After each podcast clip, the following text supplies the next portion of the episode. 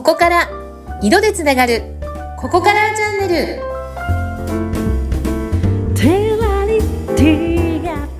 ここから始まるあなただけのサクセスカラーストーリーここからチャンネルですここからスタイリストバイオレットととかわやりです今日もよろしくお願いしますはい、インタビューを務めさせていただきます。ズッピーこと辻秀嗣です。今週もよろしくお願いします。はいお願いいたしますはい。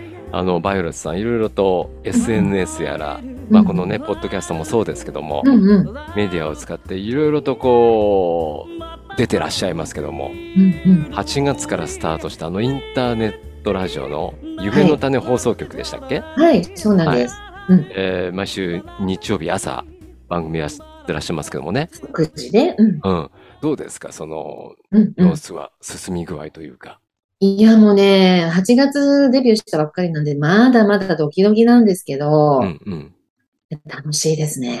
楽しい。うん。えうんこれあ、の、毎週日曜日の朝の9時からはい。ってことなんですけど、生なんですか？あ、いえ、あの、収録したものをその時間に流すっていう感じなんですけど、はいはい。うん収録自体は、編集なしなので、あ、収録は編集しないで。しないです。だからもううん30分の本番を本当にうん生で流すつもりで、うん。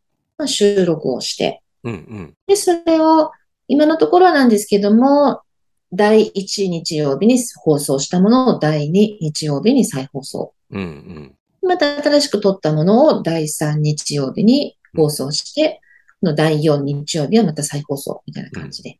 へあしてえ。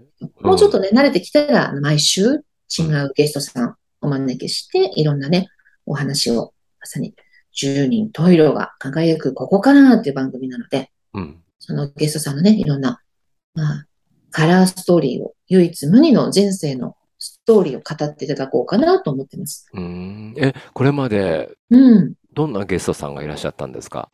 えっとね、私、あの、倫理法人会っていう、うんまあ、組織に一つ入ってるんですけど、はい。そこでですね、私の、まあ、単会で初のうん。女性会長になられた、うん。新井恵子さんっていう方をね、お招きして、えあの、女性会長としては初なので。はい。応援というか、まあ、記念のね、意味も込めて。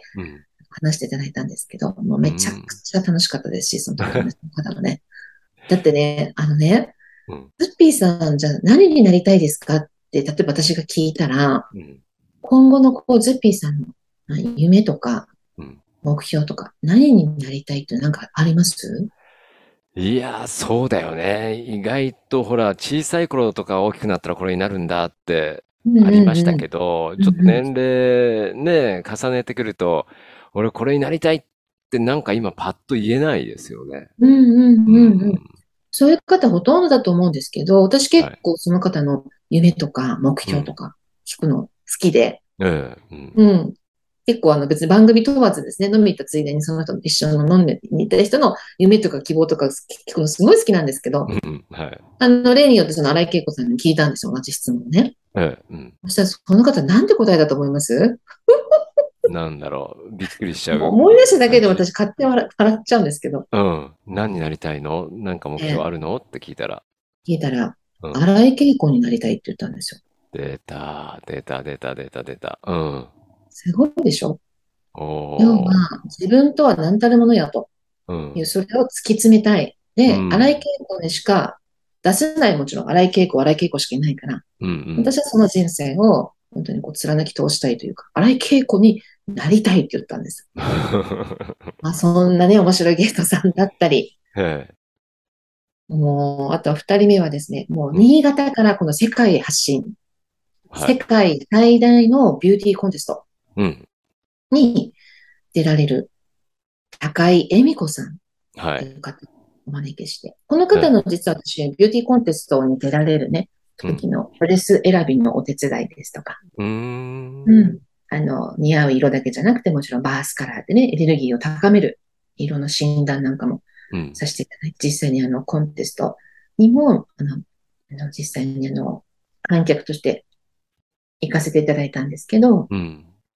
本当にですね、あの、中身がうん。強くて、そして美しい。うん。方でね、そのスケールが半端ないんですけど、そう思ってたらもういよいよ新潟飛び出して世界行ってきますって言っちゃって、うん。はい。そのアメリカのね、今度、コンテストに出られるんですけど、そのまあ応援も込めてね、やっぱりそのゲストさんお招きして、展示、このね、美しさと強さの裏には、どんな人生があったんですかって言ったらば、うん。まさにシンデレラストーリーですよ。本当に悲運な、うん。悲運な、本当にそういった時代があって、はい。ものすごい苦労のされた時代があって、うん。そこからですね、自分で自らシンデレラストーリーを歩まれた、掴まれたっていうね。うん。このお話もね、本当にすごかったですね。えー、いいな。楽しそうにね、放送番組されてますね。うん。うんうんえうん。ーこれってあの、曲とかはかかるんですか？はい、BGM はね、自分でね、好きなのを選択できたり、うん。あとは間にこうジングルって言って挟んで、うん。ちょっとこう、一部、二部、三部みたいな感じで、うん三部構成できたりとか、うん、えー、曲も流せるんですね。うん。うん、うんう。ん。なんかでも、この前、一人でやんなくちゃいけない回があったんですって？そうなんですよ。うん。まだね、あの修行中の身というか、まだ駆け出しの身なので、ええ。ラジオパーソナリティとして、うんうん。あの、一人で30分間うん語り続けなさいっていう回が、お題がね、ありまして、そっか。あの、今回はこういう回にしてくださいっていうお題だったんですね。お題だったんですよ。うん。うんうん何喋ったんですか？バイオレットさん30分間。いや、何喋ろうと思ってうね、んうん。ちょうどその時私、あの、例の第7波に乗ってしまいまして、おー、はいはいはい。うん。うん。でもな、ただ、体は元気だったんで、おかげさまでう、ん。全然。ただほら、外出できないじゃないですか。はい。だからね、何しようと思った時に仕事もほら全部キャンセルしなくちゃいけなかったかうんら、うん。時間だけはあったから、うん。断捨離しようと思って。断捨離にはまったんですよ。うん。もう生前整理会っていうぐらいのですね、断捨離にはまりまして。うん。そしたら今、うちの娘が小学校5年生なんですけど、はい。私が今から、それこそだから37年ぐらい前うん。に、10当時10歳だった頃うん。の作文やら、作品やら、おー。うん。もう出るわ出るわっていう感じで。えー、ちょうど娘さんの年頃の作品なわけですね。そうだったんですうんよ。うん。そしたらもう、アルバムを見たらね、うん。本当に幼稚園からお世話になった一人一人の先生ですよ。もう幼稚園、年中、年長、小学校1年生、2年生、3年生って、ずっと高校、大学まで、うん。いろんな先生の顔が名前と一緒にもう思い出してきて、うんうん。いろんな先生いたし、もちろん先生だけじゃなくてね、いろんな友人うん。含めて、いろんな出会いがあったり、別れがあったりしてきたけど、うん。そういうのが全てあって、今の自分につながってるんだなーっていうのをなんかもう愛おしく感じちゃってですね。しかなくて。そうだね。気持ち的にもなんとなくへこんでるしね、なんかね。うんうんうん あの、7波にの乗っちゃって、あね乗っちゃってその、引きこもってるわけだから、ちょっと心もちょっと弱くなってるような感じかなとうんうん思って。そう、だから、まだね、当時暑かったから、あ、そっか。うん。もう汗、汗だくになりながら、でも泣き、泣きながら、うん。いろんなことほら、なんか懐かしくなったらもうなんか、涙出てきちゃって、うん。汗なんだか涙なんだかもうわかんないぐらいぐちゃぐちゃになりながら、うん。断捨離をね、えまあそんな。ことをちょっとお話しさせていただいて、だから今なんだって話をさせていただいて、うん。で、改めてな、どうして私は今、あの、いろんな仕事をしているのかうん。っていう時に、やっぱり実はめちゃくちゃ生きづらかったんですよ、私自身が。うん自。分の人生、はい。帰ってみた時に。うん。うん。うんそれこそ、なんで自分って生まれてきたのかなとか、おーうん。何のために存在しているのかなとか、うん。何ができるんだろうとか。うん。まあ、本当に遅かったんですけど、ある意味、社会に出てから23ぐらいの時ですね、ええ。本気の自分探しをしたんですよ。はい。うん。で、その時に、まあ、色に出会って今に至ってるわけなんですけど、うん。色もね、やっぱり光があって、影がある。でもうん影があるからこそ光があるわけで、うん。うん、白があって黒があって、うん。でやっぱその間に無限の色が広がってるんだってことを知ったときに、うん。あ、嫌だか、嫌だったこと、辛かったこと、しんどかったこと、うん。しょうと思ってたこと、うん。なんかすべてすべてそういうのもあって、だから今がこんな大好きな仕事に出会えて、うん。だから、すべてにやっぱりありがとうなんだなってことを改めて感じたんですよね。うん。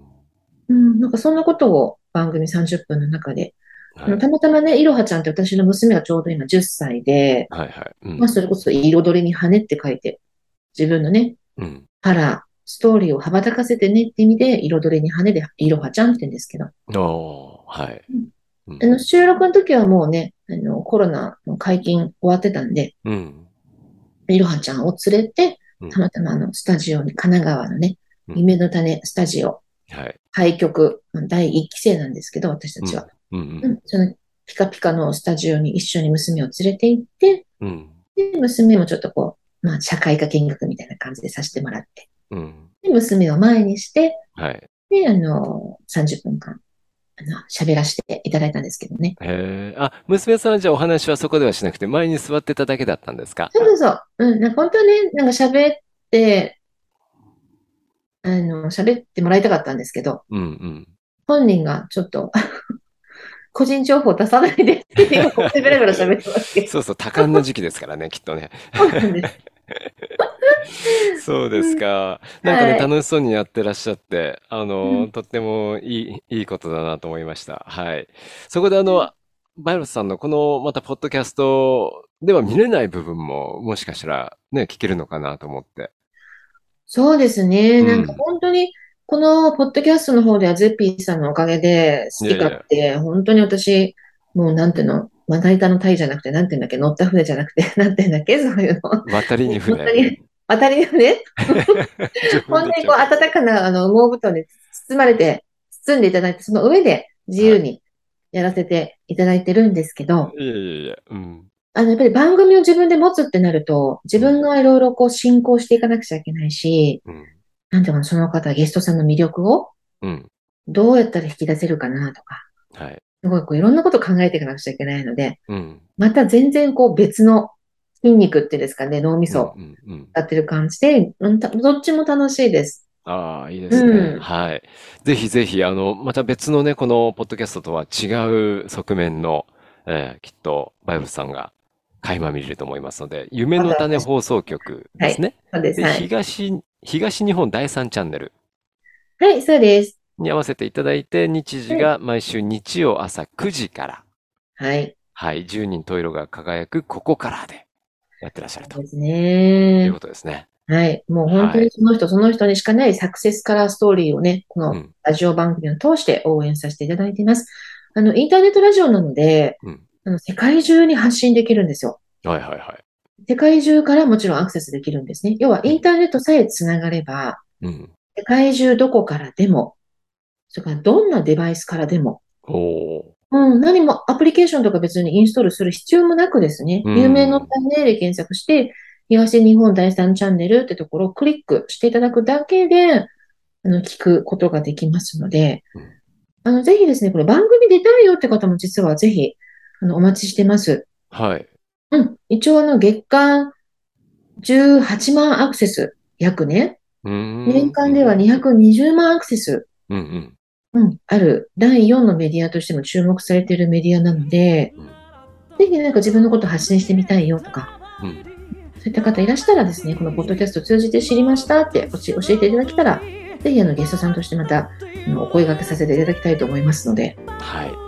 うん、わかりました。はい別のね、側面のバイロットさんがきっと見れるんだと思いますので、皆さんいろいろとアクセスをしてみてください。ははい。えーバイロットさん、今週もありがとうございました。ありがとうございました。